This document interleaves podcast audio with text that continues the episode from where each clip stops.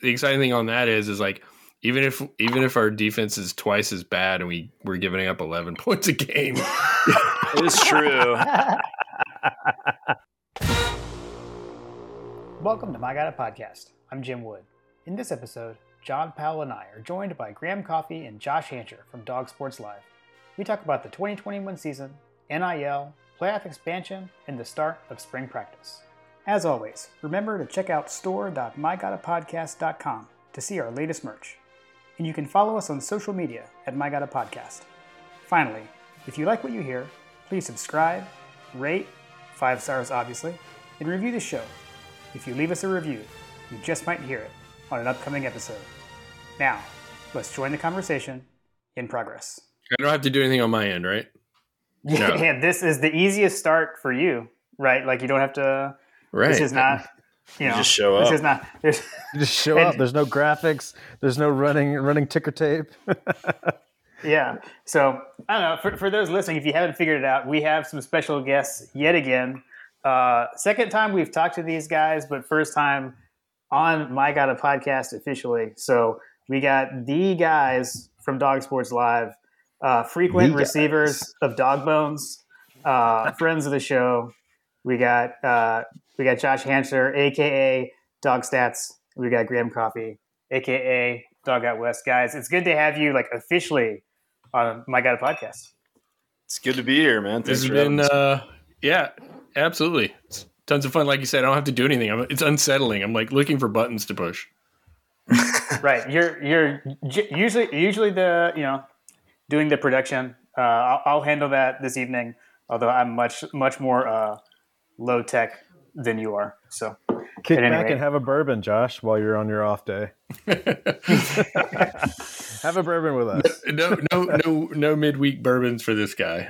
Uh, uh, that's okay. That's okay. I, I will. I must say, as I'm obligated to do so, that I am drinking Old Granddad uh, Bonded, which was a, a John Tweets slash uh, what do we call it? Bulldog Bourbon Social Club recommendation. It's a good one. Anyway, it's fantastic. So this is part of what, like, when the season ended, John Powell was like, "We need to have a victory lap, and like, we won the Natty, and we want to let's just talk to all of our friends about how awesome this was." And so that's kind of essentially what we want.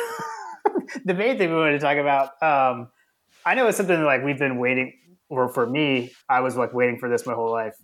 Um, and it was just so special. I know like uh, it was is pretty like super random and funny, Graham, when John and I ran into you on the sidewalk after the after that was that was a blast, man. That was one of my favorite moments of the year, actually, just because uh, good I omens, was, good yeah, omens. and I was with my parents, and they were just like. I, I don't know. You know, they were like, "Are you a celebrity, Graham? Random dudes that you're like hugging and you know jumping up and down on the sidewalk with. Uh, uh, yeah, and, uh, yeah, that was that was a whole fun day. But uh, I, I know I, I, felt like there was some sort of good omen, like you said, John, with with that whole meeting. I've actually thought about that like a couple times of, you know, just maybe there was there was just a feeling after that first game of like, all right, Georgia finally won one of these big games against one of these you know perennial CFP teams, and now we're on our way. The problem is that there was another 14 games to play to, to really bring all of that to fruition. But that first game, I think, changed a lot of perception around how both the fan base felt around the program and probably more so the media. Uh, and and then it became like, oh, Georgia's legit, actually. And there was a lot of people I think well, I mean, been on the fence.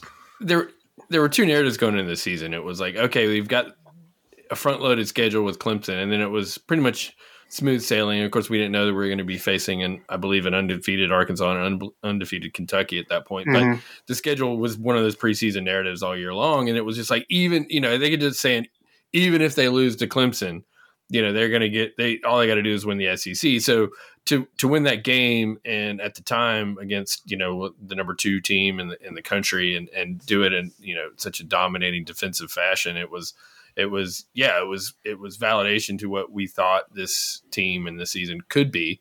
Um, and that's a great part about sports. You can talk about what you're you're replacing all this defense, and you know, and, and you've got all this offense returning, and your offense is banged up, and the defense plays lights out. It's one of the best defenses in certainly recent college football history. So, yeah, I mean, in, in addition to all the other omens of all your friends and and seeing it, everybody, I mean, and Georgia fans balling out and showing up at, at Charlotte, and it was yeah, and Chris Smith pick six.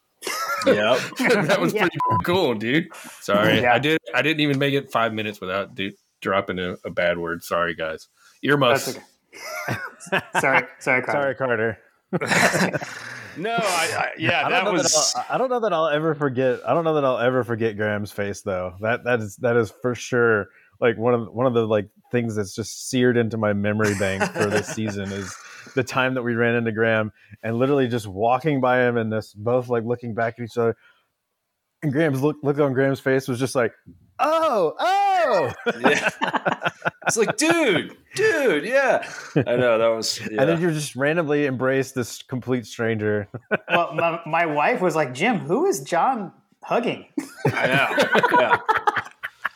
Well, and I, got to like, meet your dad, and, you know, yeah, for sure. Yeah, I know my yeah. parents were like, oh, yeah, it was incredible. Yeah, it was awesome. It was, it was great.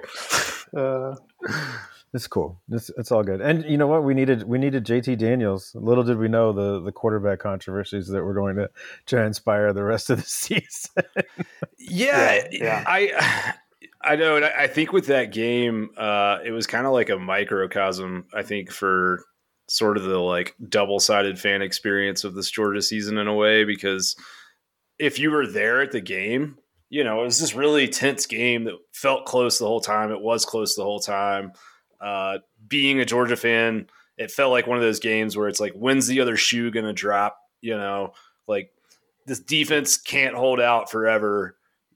Of course they did, but I, I think like being at that game, there was just so much like jubilation and you know, I ran into some some old college friends and roommates and stuff on the way out, and everybody was just so pumped. And I remember like all these Clemson kids and fans like they, they were just stunned. You know, it was like they had not fathomed the possibility that Georgia was going to win that game. I think, and then as soon as I got back to my hotel room, like I fire up Twitter and it's like the offense sucks. You know, and I think Dog Stats over here was like, the offense sucks. I'm just so disappointed in the offense or whatever. And I was like, I, it, the offense did suck that night, in fairness, right? But I also was like, I feel yeah. like this is what we went back and forth on kind of all year was trying to be in the moment of enjoying a national title run while also acknowledging like this whole quarterback thing. And I think there was a lot of questions about the offense that people had that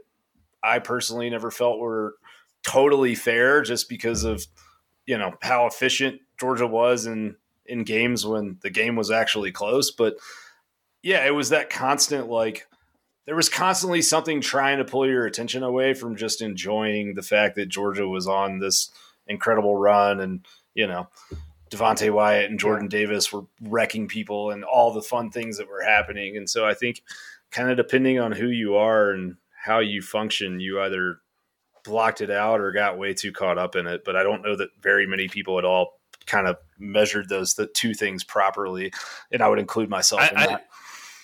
I, I, mean, I mean the the sin that I will uh, confess against would be like, you know, like it was all about beating Alabama. It was like this yeah. national championship was going to go through Alabama, and it was like, okay, we we we you know you know JT's hurt and we've got Stetson. He's playing great. You know this is we've seen this story. And then lo and behold you know we couldn't beat Alabama the 1st mm-hmm. time thank God. So I mean you know it's it, hindsight's 2020 and I think that uh, certainly I would be guilty of uh, just those narratives of like we got to have that quarterback and we and looking at the stats whatever it is whatever it is. And, and we got our asses handed to us and it is again. I knew I wasn't going to be able to do okay. this whole show. It's okay. It's okay. Sorry, Sorry Carter.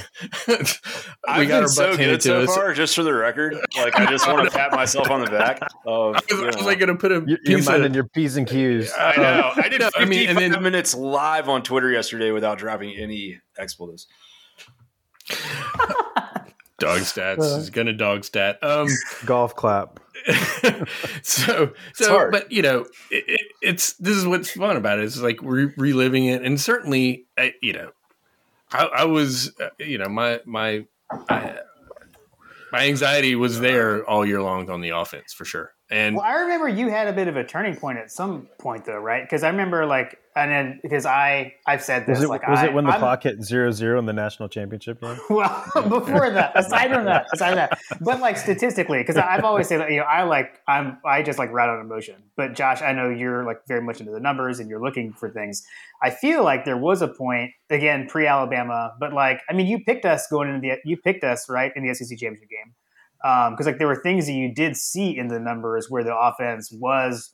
I don't think it was as maybe it's not like so much explosiveness, but like EPA. it was super. Like you no, the, good, right? the was offense was uh, offense was crazy efficient for Yeah. the entire season after the you know after the Clemson. I mean, just stupid efficient. You know, to the point of like you know everyone talks about garbage time was like you know one of the Mm. the the hashtags you could put on our season because so many of those games were between as as, outstanding as the defense was playing and as quickly as the offense could put up some points there was just like you know it was the oh you haven't played anybody at that point you know so we were Right. blowing to and they were, were so you know if you were going to filter out garbage time there were so so few meaningful drives you know like grant was talking about you know you're looking at such a small per- section of the game where they, the like it was competitive you know tennessee was one of those games where you know they it, they came down and scored you know on a long drive and and, Mhm. and georgia you know, it was back and forth for the first quarter and a half which was probably the closest game all year until Mhm. the sec championship game and still like we were just crazy efficient and I, and I don't know like I definitely felt like I was I was all in on the, the offense but I'm still was waiting to see if JT was going to play. I mean, I'm not going to try to deny that I did not expect JT to come Mhm. out and at some point when the chips were all in and uh I'll, I'll be loud wrong again. I promise. yeah, it's the best way to be wrong, right? Like end up end up with an Eddie. Well, When yeah, you when you didn't see him in the SEC championship, like, d- d- how did you feel after that game? Oh, dude. I was mad. Josh, talk a little bit about your SEC chip. Like, I don't think Actually, I, you- I've never gotten you to talk about No, this on our show, even. But you were no, no, no, like no, no. Uh, despondent. Di- like Well, you did- were okay, if, in the most I was negative not place near- I've ever seen you after that that game. well, because you were there, right? Like you went to the game, yeah, right? I was there Okay. at the game. Okay. So I was there at the game, and it was, and I, you know, the thing about it was, I was just, I was still in until, you know, till it was probably in my until my heart was like, you know, Yeah. was overruled by my head. So no, I mean, actually, honestly, I've been crushed way more off, way more brutal than that game. I walked, actually walked out of there. I mean, I, I think you're you're also looking through that glass of the stupid, you know, where I was f- afraid that we'd be left out of the playoff too, and you know, I was actually, I I was forgot actually, about that actually. Yeah. uh, well, welcome to Jim's conspiracy theory. uh, no, so, Wow. yeah, I'm a, you know the, the comedian or whatever with the, the strings on the board. Yeah, no, yeah. always, always sunny. Yeah, yeah, always sunny. No, but uh, it it stunk, man. We just got our heads handed to us again by Alabama, and I don't like Mhm. it. It was awful. I don't know how anybody like if you didn't feel awful. I don't know how you couldn't feel like. I mean, and definitely, you know, Graham. I will say this, you know, uh, you know, looking at listening to your analysis and reading a lot of other people's analysis, yeah, it's like we played our worst game of the season and we were in the playoffs, so there was no reason to think that that there was reasonable expectation that that wasn't going to happen again. I mean, I was, uh, uh, you know, so but yeah, it's it sucked. I don't know how you couldn't not think it stunk to get beaten down by Alabama. Yeah, I'd, I'd say it definitely it definitely stunk, but like at the same time, that was one of those that was one of those games that's like I feel like when you fast forward five, six, seven, ten years or whatever, and, and look back on the Kirby Smart regime, um, that that loss, I have a feeling is going to come back and be like one of those catalyst moments where, you know, he'll always be able to point back to that game and and point at all these NFL guys, which you know, we haven't even talked about that yet, but like all these guys that are projected to be first round draft picks, um, he's going to point at that game and say, look, these guys were all NFL draft picks. And, you know, some of them are probably going to be, you know, pro bowlers um, in their careers multiple times. And he'll look back and be able to point to that game and say, they weren't ready. this is what happens when you get ready. And for the next month, he prepared them and they prepared themselves. And I have a feeling he's going to be able to get a lot of buy-in off of that. That he's going to get a lot of mileage out of that game. Yeah. That's a good point. Yeah, I hadn't really considered that, but that is a, a really good kind of motivational thing to to point back on. I mean, I also think that that game, what bothered me about it, but also kind of what left me positive for the playoff and what was to come was Georgia came out and ran a totally different defensive scheme than it had run all year. And I thought that was crazy because I thought to myself, like, you've had the best points per game, you know, by the standard of points per game, you've had the best defense in modern college football history by a decent margin. And you've decided to reinvent the wheel in game 13. Yeah, let's just change it up. But you want to talk conspiracy theories. I think that Kirby knows and knew as well as anybody no one gets the benefit of the doubt like Alabama. And once uh, mm. Oklahoma State lost to Baylor that that afternoon, I, I, honestly think that Alabama, if they had played that game, four point loss by Alabama, probably still goes to the playoff. And you've already showed your hand. So yeah. I think it's important. I'm not saying Georgia threw the game or anything like that, but they definitely. I'm telling you, as like the guy that tries to break this stuff down on some level. I'm not, you know, a coach or anything like that, but it's like I'm telling you schematically it was very, very different Notre Dame's than what they'd done all year. No, no, Notre Dame's getting in though. Two loss Alabama's not jumping Notre Dame though. Bull crap. No way. No, no way. They're not. They're not. Absolutely. No. Notre Dame was not so when, ever, when had, ever uh, going into the play. I don't want to rehash all Brian that. Brian Kelly was, had already quit. Brian, yeah, Brian Kelly, Kelly was gone, quit, dude. If yeah, I mean, like that was that was all the more reason. That was one more reason for them to put him in. Not really. well, no. we also didn't talk about that. Like we also didn't talk about that. That uh, you know, you had you had our coaching our coaching staff going. Dan Lanning was was interviewing, right?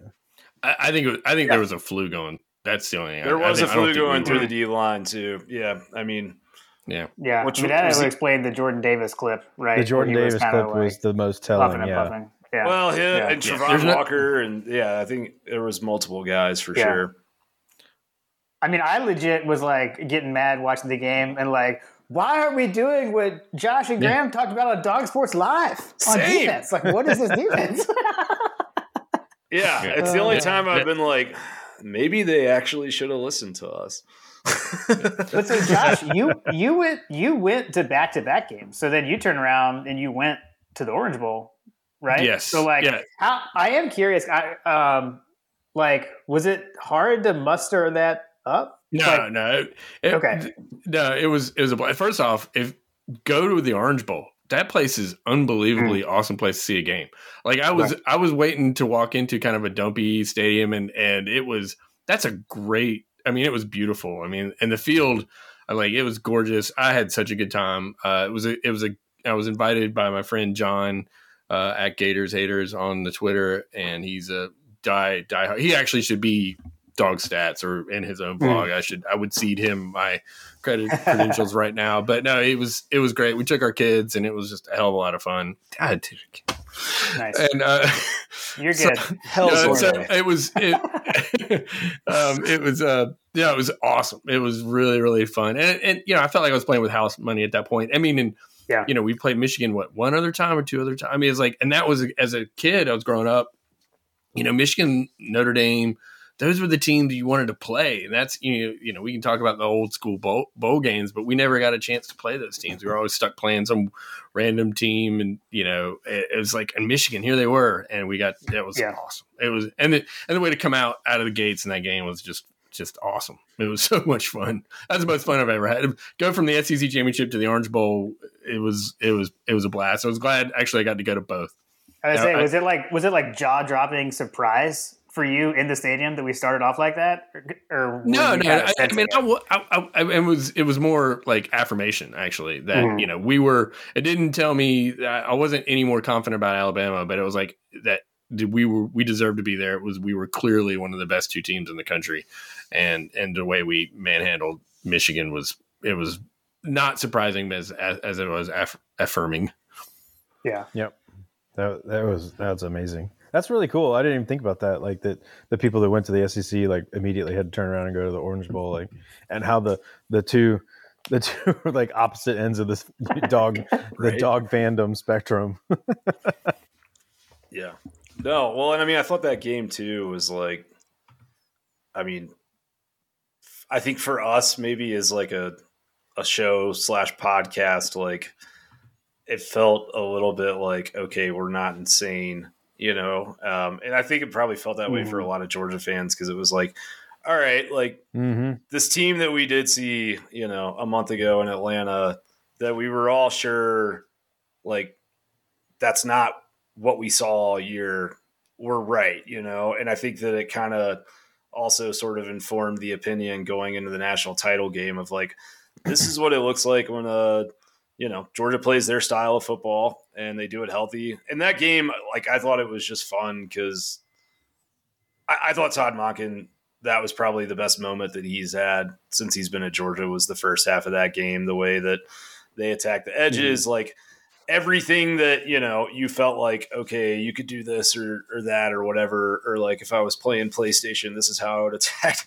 like this type of thing like and then todd Monken went out and did it and georgia executed it and you know they also just kind of like pulled the tricks out you know? I mean on on two yeah, consecutive drives you've got the brock bowers lining up at left tackle and catching a touchdown pass and then you've got mcintosh you know throwing a, a halfback pass for a touchdown and it was like I felt like all year Monken had kind of had the governor on the playbook.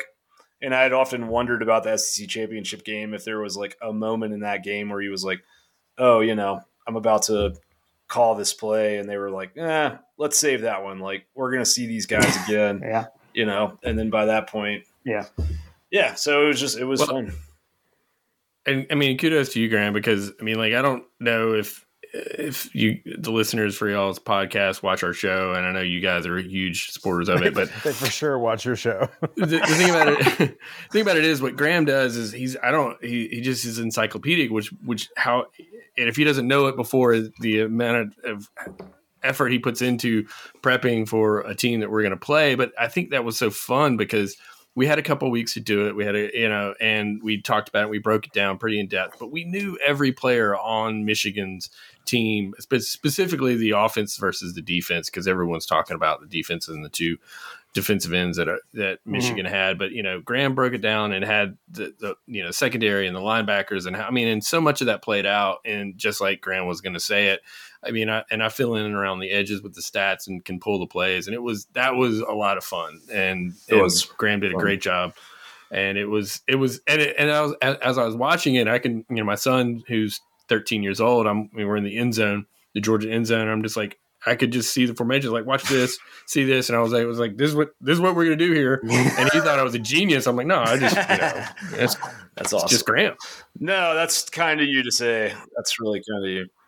Yeah, the, the end zone vantage point's a great great spot to sit, see everything unfold. That's where our season tickets are in Georgia. That's where I was sitting for the Natty too. So nice. No, well, and I also thought that that like I want to give some credit to Michigan fans for being like, I think all the things that, and sorry, Chris Marlar, if you ever hear this, but like all the things that Alabama fans, for the most part, are not, you know, like I just, you know, as soon as that matchup was announced, like there was some, some people that are Georgians, but have Michigan ties that, you know, kind of reached out or like shouted out some stuff on Twitter. And like, I felt like with the month that we had between those games, like we really got to know some of the people in their fan base a little bit. I did a a show with uh, one of the guys from MGoBlog, Seth Fisher, who's great and kind of does a similar thing to what I do for for Michigan, and like they just were all so like excited to be there and nobody was overly modest of like oh you guys are just going to run over us but like nobody was also overly boisterous of like we're gonna beat the crap out of you guys. And like I just I felt like of all the like matchups that that I've seen Georgia have with a kind of a blue blood college football program of similar stature in my lifetime that I remember, like that was the one where I most probably enjoyed the fan interaction. Um, and Notre Dame people, they were great too. Like for the most part, you know, they they were great hosts. Yeah. But uh, yeah, I, I enjoyed that, and it like it excited me for kind of some of those matchups in the future, uh, or if if we do see playoff expansion and probably see more blue bloods every year is what that's going to equal, right? Like I think that's exciting to try and like I'd love to play USC and have that experience or whatever. So um, it, it kind of made me hunger more of those like inter intersectional matchups. That was a pro Yeah. seg. That was a pro segue there. Next to Yeah, our that bullet list. Yeah, that was that was pretty Oh, nice. are we, So- oh yeah, sorry. Yeah, good job. we could we could go ahead and do that because we could always kind of wrap up with you know, man, remember the time we won the Natty and like it was pretty awesome. But Do um, you guys still wake up every morning and are like, oh yeah, we won the natty? It took Uh, me. A well- couple, it took me a, at least seven to ten days Yeah. I, to, I to do. let it I, soak I in. do wake up every morning. Bam. with a, yeah yeah okay so like yeah this is a you know this is an we're an audio medium but i will describe like you know over Oh, my yeah. right over my right shoulder i've got my sports illustrated with stetson bennett on the cover uh you know kissing the natty trophy over my left shoulder i've got the ajc book top top dogs and then right below both of those are uh, both the field edition of the ajc and like the special edition uh, Not- i bought not- like Not Everything? death to the BCS. I do have that. That's over my right shoulder. That's also still here. That's still here. That stays in the office. Uh, that was that was pretty awesome. Um, I, I yeah, I have like all the things. Like I bought all the things. Uh, my birthday was in February, and I told my wife, "Do not buy me anything for my birthday. I'm buying whatever the heck I want as far as national championship merchandise. Um, I'm just going on a spending spree. Good for you. So Spent way too much money. yeah, I mean, it just stopped. I was watching it. Yeah, it had just stopped. Okay. Yeah. Uh, well, it's better than the one time when John and I actually, actually, our national championship review. Uh, I think we're about 15 minutes in when I realized I had never started recording. we had to start over.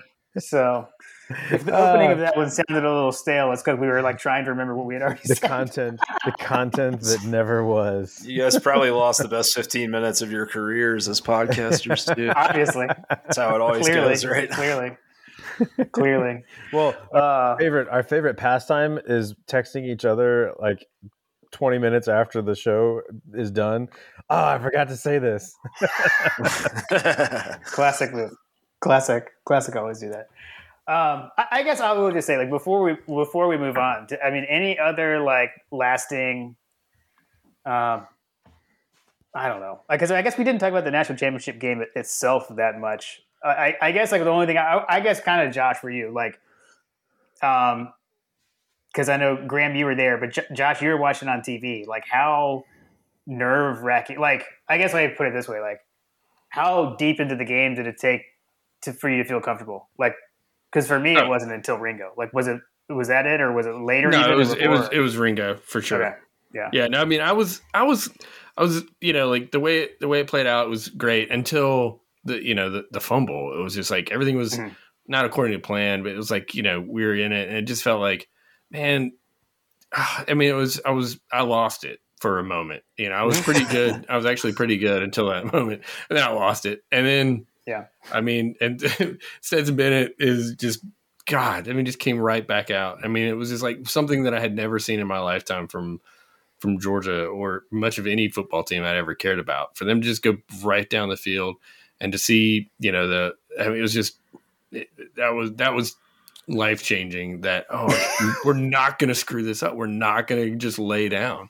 It was awesome. I mean, which almost made it that much more special. It was like we had to pick ourselves off the mat and uh, it was like, yeah, it wasn't going to be easy. It wasn't that we're, it wasn't going to be a blowout, and friggin' that pass to AD was just. I mean, it was on the offsides call, and we, we did exactly what we were supposed to do. And it tells you right there. I mean, hell, that guy was coached up. Yeah. God forbid he was. He was coached up. Who knew? Yeah. Yeah. Yeah. For sure. Yeah, I mean, I, I, like for me, you know, it was fun because uh, I went to two games this year. I went to the first game in Cle- at Clemson in Charlotte, and I went to Hmm. the national championship game. Um, and I was with my dad.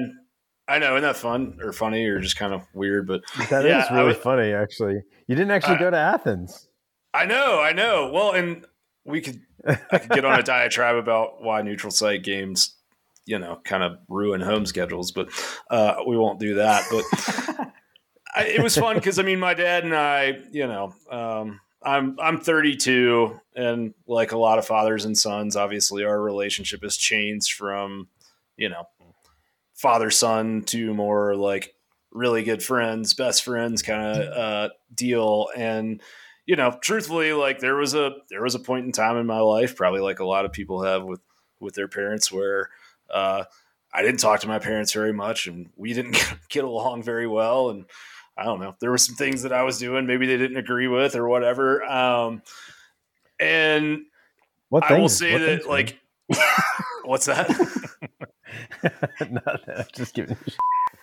well, no. What I was going to say though is just like I, I think that looking back on on my relationship with with both my parents, but more so my dad, like even when we couldn't really agree on much of anything or you know didn't really maybe get along that well um, the one thing we could always talk about civilly was georgia football right like that was always the one yeah. thing that we could chat about and you know be engaged and it didn't feel awkward or whatever um, and you know I'm, I'm, talking like a decade ago when that sort of period was going yeah. on but to go from you know that to sort of having that change in our relationship has been really cool.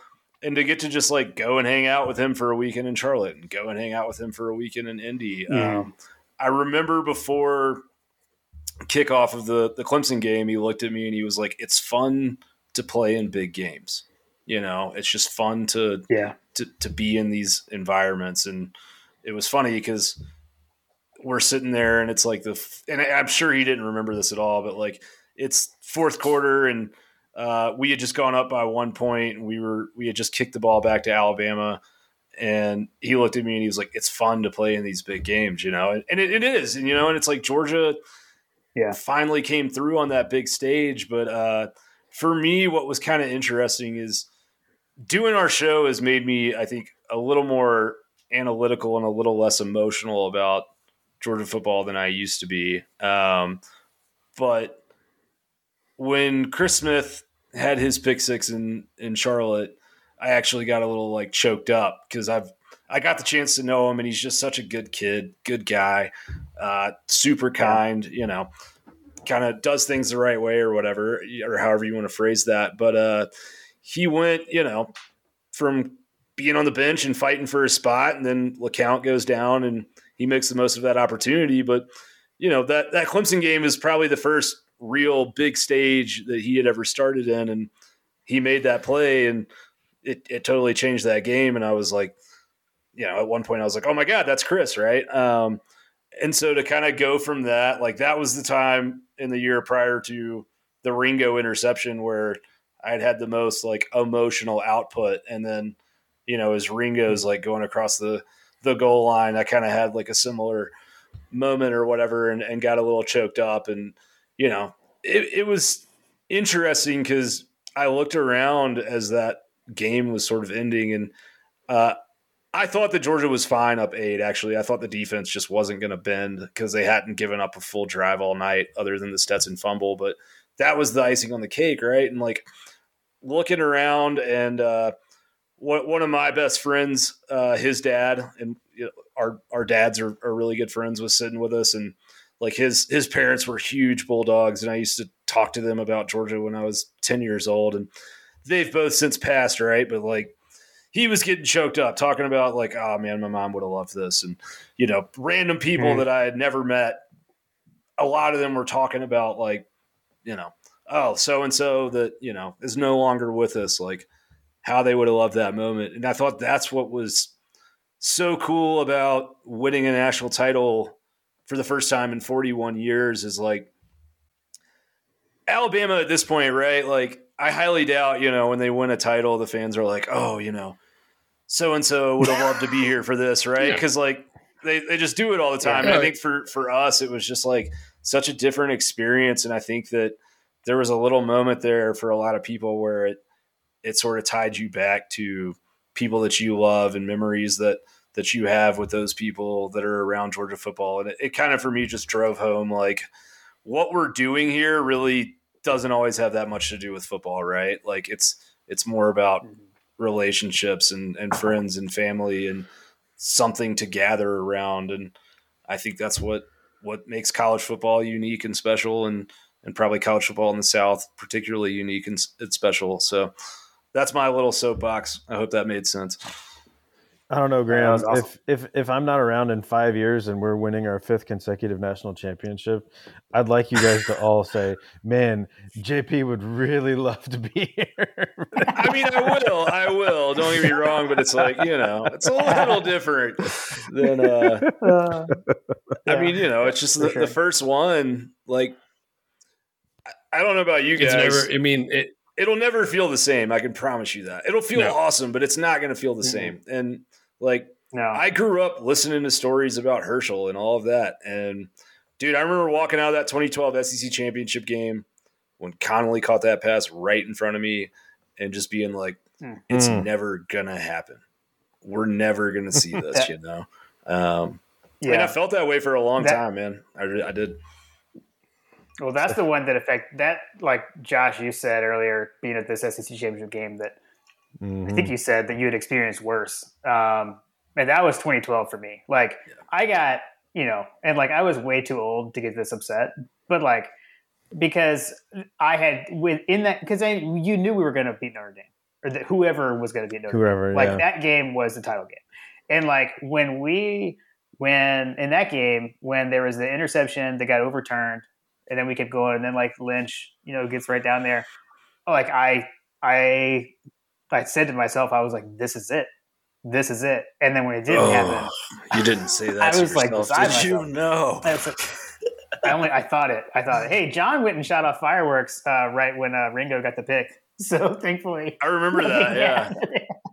yeah, awesome. 90, um, 90, 90, seconds left left in the game when I got back. I was like, "Wait, what happened?" but I did. I told myself I, I would never get that upset. I told myself I would never get that upset about a football game again, and I have held true to that. Like for me, seventeen, like it hurt, and I was there, but it didn't hurt as much as twelve because I just didn't let it. But, anyways, uh, now I don't. Now, uh, you know, I mean, that's all part of the road to where we are now, and like, I think part of what makes it so special. So, yeah, that was awesome. Mm-hmm. Um, so another segue thing that you did mention in there, like so, this was you know season one of NIL and the only thing I'll add to your Chris Smith pick six was that when I hap- when that happened, I got into y'all's DMs and was like, Christopher MFN Smith. Yeah. I, I, I, was like, I was so happy because uh, you guys had, you know, had, had done that with him. So I don't know, like, did NIL do anything close to what anyone thought it would be this year? Or, or and I guess I don't know, like, like I know Graham, you mentioned like that you guys got to know him a bit yeah. um, through that. Um, I don't know, just like any anecdotes about that at all. Uh, I mean, I I think just yeah, I got to know him a little bit and got to know his his family a little bit, and just like, I mean, I'm not gonna go so far as to say we're like friends or whatever, but you know, I mean, I'll like what sure. I've enjoyed about that relationship is that he and I don't really talk about football, and I think that's that's that's nice, you know. Um, and yeah. I think it it NIL can could be really good in that sense in terms of kind of just breaking down some of the barriers between athletes and fans as long as it's done in a healthy way that's productive for both parties. Um, but yeah, I, I, think that this year some of the NIL stuff was a little more like wholesome because it it kind of kicked in right before the season. But I mean, Tennessee mm-hmm. just signed an eight million dollar contract with with a quarterback, right? Like that that athletic article came out last week. Um, yeah, I read that. Nico Iamaleava or whatever his name is. So it's like that. That's going to change college football dramatically, and it actually makes me even happier that Georgia went ahead and won this national title because they kind of did it yeah. in a period where the sport's still going to feel familiar. Um, I think when you know the the five star quarterbacks are are signing ten million dollar contracts before they show up on campus, and the playoff sixteen and transfer teams, into South Carolina, and then trans- yeah, exactly, and then all of that like it's it's gonna it's gonna change, and I think you know the pendulum always swings. Right now, it's getting way out on the edge, and it'll probably something will kind of bring it back closer to the center, but. Um, it, it's going to be fascinating for a little while. Uh, I, I, the games are still going to be the games, and and they're going to be fun and all of that. But it has turned, I think, college football into even more of a year-round sport, which it already was becoming. Yeah, I mean, I, I mean, I, and it's going to change. Like this is the first year, and I, I think I saw a, a, story that said the average NIL deal was less than three hundred dollars per player. You know, mm. If you average it out, and of course, you know that's wildly you know that's dispersed amongst. Of, the, that's a lot of kids to average out. Yeah, but I mean, it, and and Jackson certainly it's going to change. Yeah, it's, it's going to change and morph and and all that sort of stuff. But um, you know, it's like I still think that you know, from a sporting aspect, you still got to build a culture. You still got to coach. You still got to execute. You still got to, you know, get up and, and do the things that it takes to be a champion. And I, I just signing a quarterback to an $8 million deal, you know, you don't need to look in much further than, you know, um, you know, you know, professional franchises that throw money after money. I mean, in Los Angeles Rams certainly got it done, but a lot of teams, the Cowboys, you haven't. know, fail. yeah, the Cow- the Cowboys haven't, you know, and it's like, you know, Los Angeles Dodgers haven't, you know, it's it's it's more, it's and it's you still got to have, you know, you still got to have the X, the Jimmys and the Joes, but you also got to have the guys calling the X's and O's, and you know, and and what's most exciting about it is, and all this turmoil and all this big money being thrown around from Lincoln Riley to you know, I mean, we've got our guy, and it's like, you know, mm-hmm. there's not there's not a Georgia fan that doesn't think that Kirby. I mean, if you told him came out tomorrow and said we're going to give him a lifetime contract, that there's not a fan in Dawg Nation that wouldn't be absolutely over the moon about that. So we've got the guy that that that feels like we do, um, feels like we do um, about you know, like you know these. I mean, I think he he hurts as when he loses a game like we hurt. You know, yeah. Um, I mean, and so I, I, NIL is certainly going to uh, going to change things, but and Georgia's going to get done. and Kirby, we trust, as as one would say on the Twitter. Nice, nice. As as as as we would say and have been saying on the podcast. Uh, Who would say yeah, we still need to make t-shirts. Anyway, you guys should make t-shirts. Um, so do we? I know, like, so okay. So the first time we talked to you guys, well, not the first we talked to you guys. The first time we talked to you guys in a recorded format, we were basically straight up just talking about playoff uh, expansion because, and actually, when we talked about that, I think the we lost were, episode, the lost episode of Dawg Sports Live. Well, yeah, well, that was yeah, that was yeah, the Wetzel, but the one before yeah. that was the Wetzel. The before, the one where the book that uh, kind of spurned that happening. Uh, yeah. At that point, it was still speculation, right? Like they hadn't announced that it was quote going to happen, but now that's been dialed back. Like, I mean, I know Josh, like you definitely want it to happen, like, but yes. I, I don't know how far out we are from it. I don't like. Are they ever going to agree on actually? Well, the, the contract the contract expires after the 2025 season, so something has to be renegotiated and hmm. rewritten. It, okay. it, so something has to get done now maybe they just do an extension or whatever. But I, I mean, I'll just yeah, I want something to dramatically change the sport on how we crown our national champion.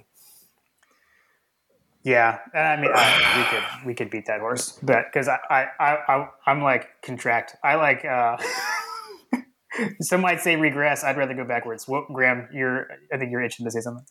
Well, I mean, I think.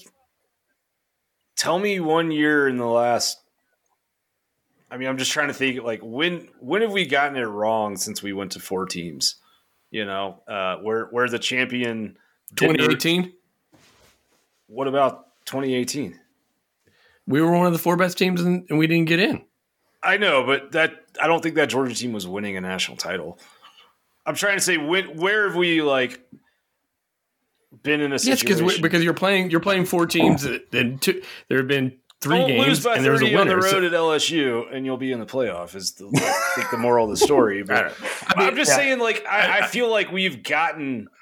I feel like Georgia was by far the the dominant best team all year, and you know the the loss to Alabama for sure. That that still I, didn't affect them from winning a national title, and I think that's good.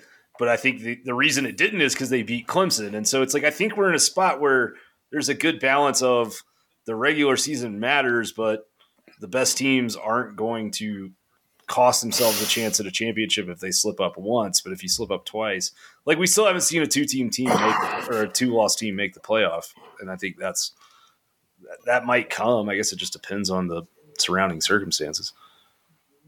I mean, yeah, I, I, I just want less subjectivity and more objectivity. And and like I've said it before, a tournament or a playoff is not always going to crown air quotes the best team, but it's going to be exciting and it's going to be awesome. And the team that wins however many it takes to win in a row, three, four, or whatever it is, is going to be the champion, and that's that. And I just don't see a problem with that. You know, it, it's I mean, like you know I was gonna say, Jim, you're talking about going back. It's like, I mean, come on, dude. Look at the polls. I mean, we really want we want Jeff Schultz picking the national champ here. Yeah, I'm talking about hey, since we've had the four team. Yeah, okay. Yeah. Jim Jim wants yeah, to go no, I think dancing. the four team is the best. I'm no, not think, totally serious about that. Sometimes I think about it. No, I think we should go back to the BCS. I think that once you get beyond the four, the four teams, uh, it's it's just going to get so watered down. Like I, I actually believe. I, I mean, call me crazy, but like what you just said, Josh, was like, it, it's not going to be the best team. I want, I want it to be the best team. Like, am I am I am I alone in that sentiment? Like, but I want it to be the best that, team. It, it doesn't guarantee that there's not going to be the best team. I but, mean, like, but like, let's just put it this way: like, what was the, what, what was the team? One of the one of the Brady teams that won that won the Super Bowl, like as a wild card or something like that. Like that's yeah. a, oh, there's been plenty. They weren't. They weren't. They weren't the Eli Manning, the Eli Manning Giants team that beat them like nine and seven, right? And, yeah. been, and one of the and one of the Hines Ward teams came as a six seed as from Pittsburgh. Yeah, yeah. I, I just I, yeah. I, I, I do I want no part of that. give me the best. Give me the best team. I, I, we've done this before. And it's like, yeah, that's exactly what I want, actually. So.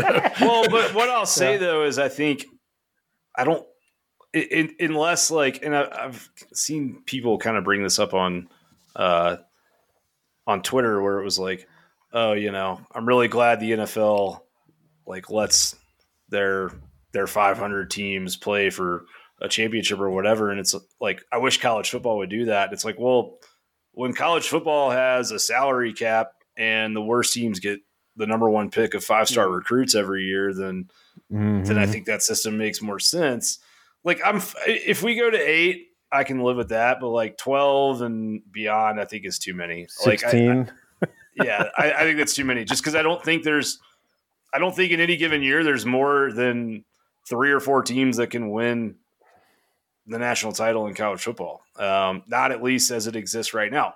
NIL could change that for sure. Like NIL yes. may work as a talent distribution sort of mechanism for the entire sport to where there is more parity. And if that's the case, then I'm open to it, you know, because I, I do yeah, think the, you're going to need it. You're going to need it at that point. If there is actually parity, you're going to need something to spread it out because if if there is true parity, I mean, it, it goes back to you know Bear Bryant, you know, signing 110 right. players. It's yeah, like yeah. you know, I mean, and I hope that you know, sort of, a, it's not a free market by any stretch of the imagination, but I hope we, we don't have to mandate parity. I hope that it just comes out sort of, you know, there's enough money going around that you know, I think we, I certainly you and I, Graham, agree that the players deserve somewhat of a cut, if not their fair share of a cut and if you can be a five star wide receiver and go play Missouri, uh, go play at Missouri and and stay in the a big fish in a small pond and get paid, and then that's going to make Missouri better. And yeah, that's instead of just going and being you know one of the three wide receivers that doesn't play in the national championship for Alabama and they cry about it.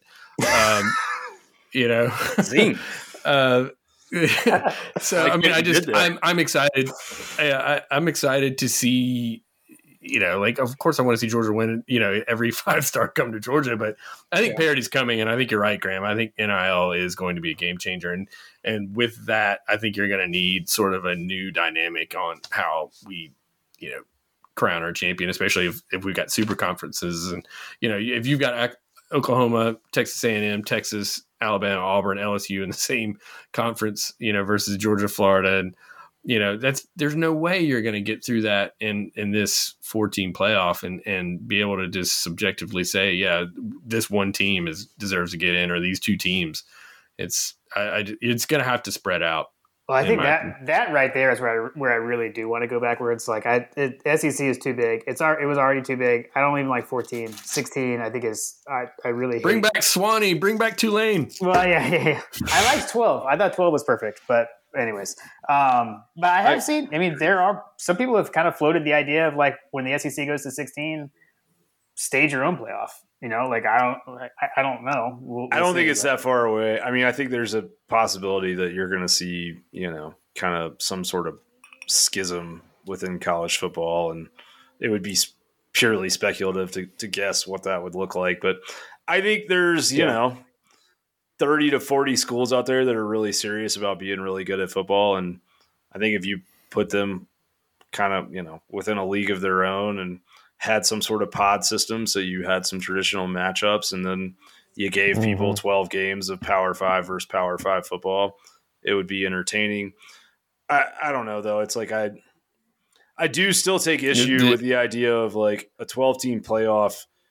You're basically taking the schools that are best. So by that logic, you're probably taking the rosters that have the highest percentage of future professionals on them and you're adding mm-hmm. you're you're creating what could be an 18 game season and I don't like the idea of like for running backs putting that much more wear on them. Mm-hmm. All of a sudden you're going to see running backs watching out of the NFL at like 25. I mean it's already like 26 27 but it's just going to it's going to get worse and worse right. and the I, the only the only problem with it by you know contracting which teams are the best or whatever is that the the television contracts are so big that they need that content and they need you know 25 30 games on saturday to spread amongst espn fox and cbs to pay all those teams and if you're going to just take your ball and go home then that changes the financial dynamic of how the sports run so the reason it's so popular the reason it's so big is because there are 130 teams contributing to it and and contributing to that content. You know, whether you're watching MACtion on Tuesday or you know Pac-12 after dark or Hawaii, at like you know well, chasing yeah, but... chasing your all your bad bets all day. So, but those games have to th- th- those games have to matter. No, I mean, but know, they, they can still. I mean, they don't matter now. Like no team from the MAC is making the college football playoff. But if, if but if but if you pull the SEC and or a super conference thereof out of that that world, then I just think that dynamic changes dramatically, and that that it's it, it, it truly will be an NFL, and no yeah. one's going to no one. I mean, no one watches Division Two. I mean, they're not going to say no one, but no one watches. You know, they may mm-hmm. watch the the FCS FCS championship, but they're not going to watch you know the six games, seven, eight, nine, ten games leading up to that, and that's what's going to happen to a lot of teams. They're just not going to they're they're not going to be desired to be on TV, and they're going to spread them out. You're going to have games on Thursday night. You're going to I mean the, to to spread it's out that money. It's just it just yeah, it's, it's already happening, but that would accelerate it. Yeah, yeah, yeah. I just I yeah, know. I, I, I, I I'm I'm I'm kind of like you, Graham. Like I'm I'm happy with four. I wanted four. I was super excited when it happened. I got a little. I had a little pause there for a little while uh, but I guess I don't know when you're national champions, you you get happy about everything again. So I like it the way it is. Um, I mean, yeah, well, depending on the late, year, really quick. Right, exactly. Yeah, well, like 17, I hated it because I was like, Alabama didn't even win their division, you know. So that was right. kind of yeah, seriously. Um, but well, I know we're getting late. Uh, I, I, I did want to hit on the fact that spring practice starts tomorrow and just see uh, we can kind of round robin. Is there anything you guys are kind of hoping to get out of get out of get out of spring practice. Yeah, I want to. I want to quarterback. I got my notes here. Let me see. Oh, Jesus! I want to. Here we go. I want to. I want to find a competent quarterback. I want Monken to coach the offense, and I want us to pass more. I'm out. Nice, nice. Josh wow. out. That was Josh out. Uh, I'm not out. Actually, I got a lot more to say. He's still here. I am excited to see the you know kind of who the what the quarterback room looks like. I'm excited to get a glimpse at Stockton. Uh, I saw the really cool video of Brock Vandagriff throwing a slant against air that everyone's super excited about. Let's see how that looks, yeah. you know, against defense in a scrimmage situation. Is that the modern is that the modern day version of Happy Talk? the the the recruits training at their training facilities, or the or the players training at their training facilities? No.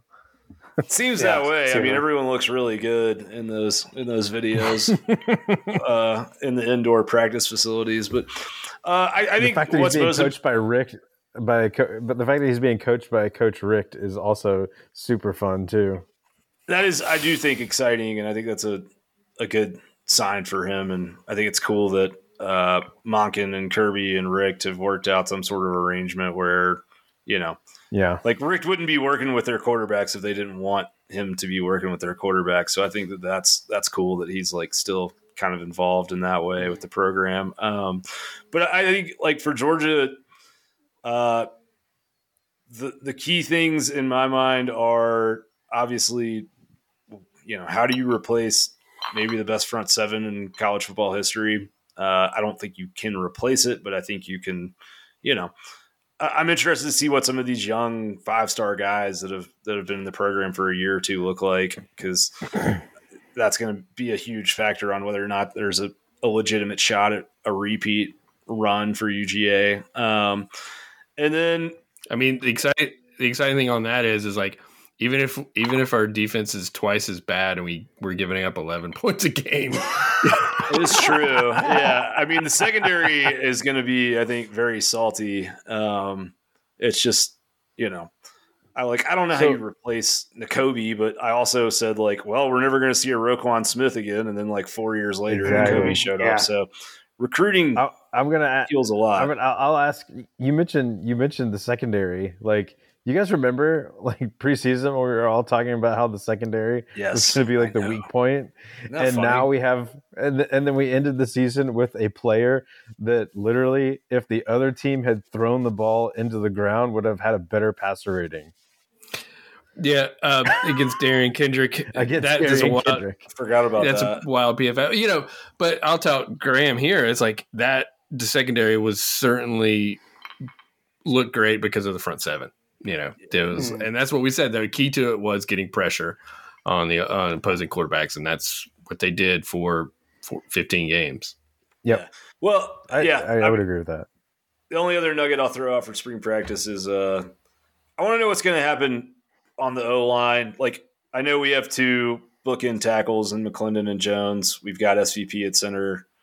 Uh, Schaefer is gone, and Warren Ericson, I think, is a he's DGD, he plays hard and all that stuff, but I think there's been some times where he's kind of held back what Georgia wants to do in the run game, uh, just not quite being able to get around the edge on some of those kind of pull plays. And with Searels being hired, I think it's only Georgia's only going to run more and more of these kind of counter type plays where they're pulling guards, and so I'm curious to see if like Amarius Mims gets a shot there or sort of what that's all going to look like because I think there's too much talent on that in that offensive line room for Georgia not to dominate almost every team they everybody yeah. but Alabama they should be dominating up front and they didn't Missouri and, and pushed if, Georgia around in the interior line last year which shouldn't happen. Mm-hmm. And, and if yeah. we don't come, if we if we leave spring practice without you know a good six man or five man, you know that we don't know if I mean Mims and Broderick Jones, both those guys aren't sticking around unless they're clear, you know, you know clear contributors, if not you know designated starters. Am I wrong there, Graham? I don't think so. I mean, I think Jones is locked in at left tackle at this point. I mean, he played okay, there in the Mims championship game. But yeah, Mims, you got to find a spot for him because he's too talented to sit around for He's not sitting around for. Is Ratledge? Is yeah, Ratledge will be back? He'll be back. Yeah. So is probably, he is he practicing this spring though? Like, is he healthy like now? Or I don't think like, I don't think he's ready. I haven't yeah. heard. I, I, what I read yeah. is that he's like close, but he's not ready for like full contact practice. God, you just listen to those names we just rattled off, dude. We are so stacked, so stacked. So yeah. stacked. And Kirby, we trust. That doesn't even go into like Lindbergh and like some of I mean there's a like stupid amount of talent in there and that's why it's I'm sorry but it's like if, if somebody's not cutting it then pull their out of the game. God I did it right at the end. But Yeah, if somebody's not cutting it, pull them out of the game. Carter's long giving up on it, man. Long given up. Sorry, Carter. That's Uh, funny. Sorry, Carter. Did, Uh, we, haven't, we haven't even mentioned we haven't even mentioned the fact that we're we're getting the band back together. Like I, I, I have my conspiracy theory is that he's gonna win. He's gonna win back to back natties with Richt Staff. My Right. conspiracy theory is like they they've got like some sort of like off campus house that they all like hang out at and hide from their families and like drink together before going and seeing Pylon downtown.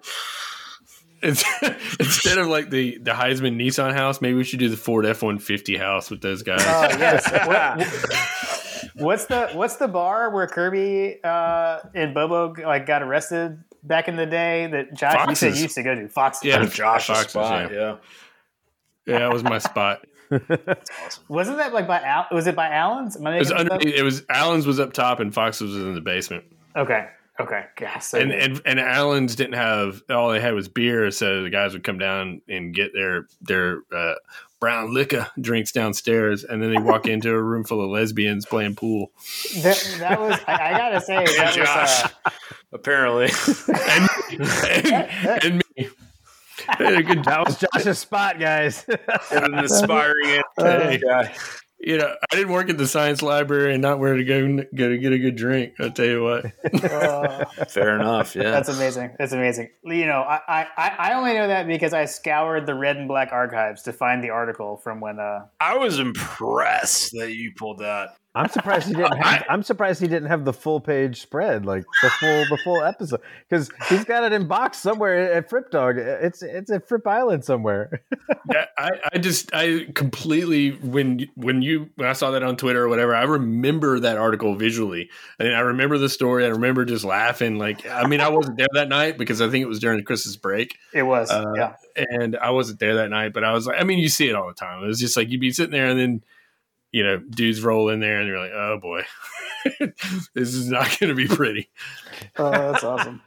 Well, That's if it makes any, I don't. If if in case listeners want to know, uh, I I hung out at the same bar that Matthew Stafford tended to frequent, uh, as well as Knowshon, but uh, they were extremely chill actually back in their day.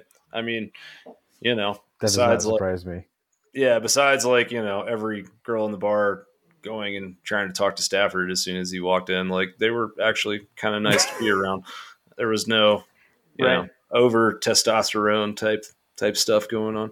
I guess I guess he was only he was only not chill when he was at what Talladega or Daytona, wherever it was. Where Well, I mean, was I still, I still call It that chill. Talladega. He was just having a good time, not trying to fight anybody. That's true. That's Yeah. true. That's true. Fair enough. Uh, well, just so everyone knows, we did talk about Georgia basketball, but it was before we hit record, and we we don't want to lay that down on. Uh, Not fit for air. is this is that is that Jim's version of what's the meaning of life?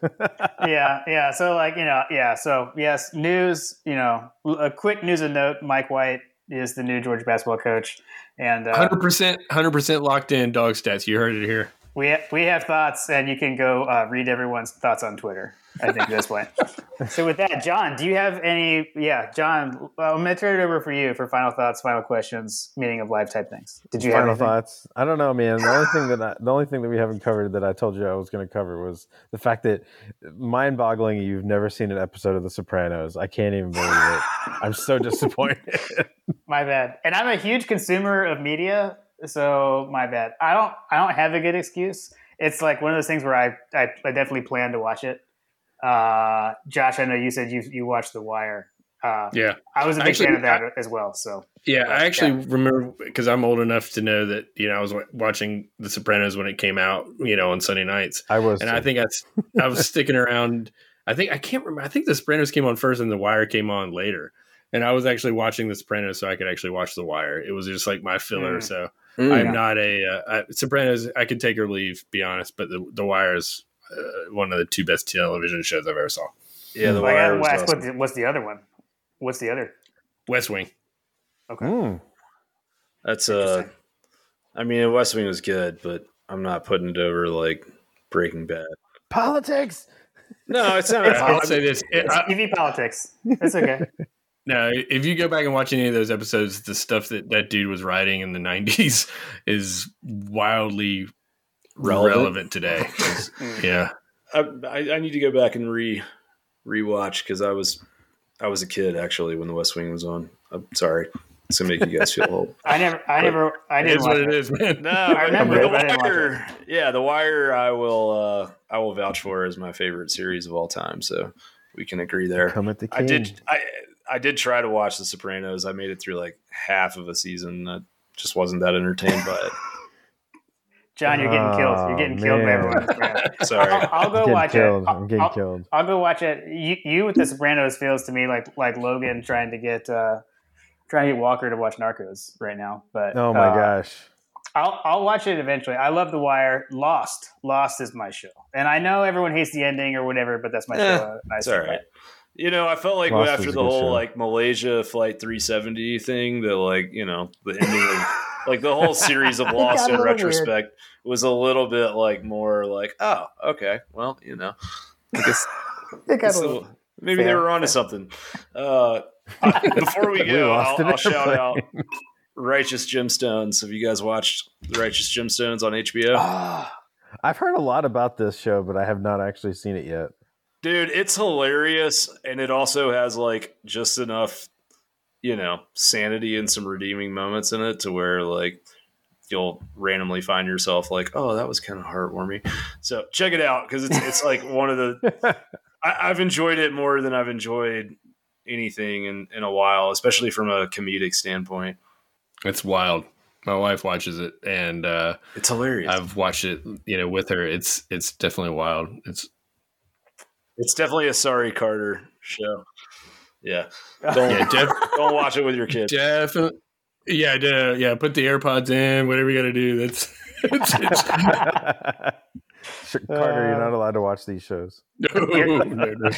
You, you don't want Carter. You really don't want Carter to watch that as a thirty-year-old. Yeah, earmuffs and blindfold for Carter Earmuffs while you're watching blindfold. the Ratchet Jim Simpsons. Uh, well, guys, this was awesome. I I, I mean, I, I knew it would be. Uh, always a good time talking to you guys. You guys too, man. Thanks for having us. If you don't already, which which like I said, I, or John said, we we assume folks listening here uh, are are consuming Dawg Sports Live. But if you're not, go subscribe. Uh, they are available really everywhere you can get a podcast, and they also are on YouTube. You can follow Graham at Dog Out West. You can follow Josh at Dog underscore Stats. Uh, they've got great content on the Twitters um, all the time, and over at uh, Dawg Sports. Uh, both contributors to Dawg Sports. Whereas John and I, you know, we just like we tweet and have a podcast. So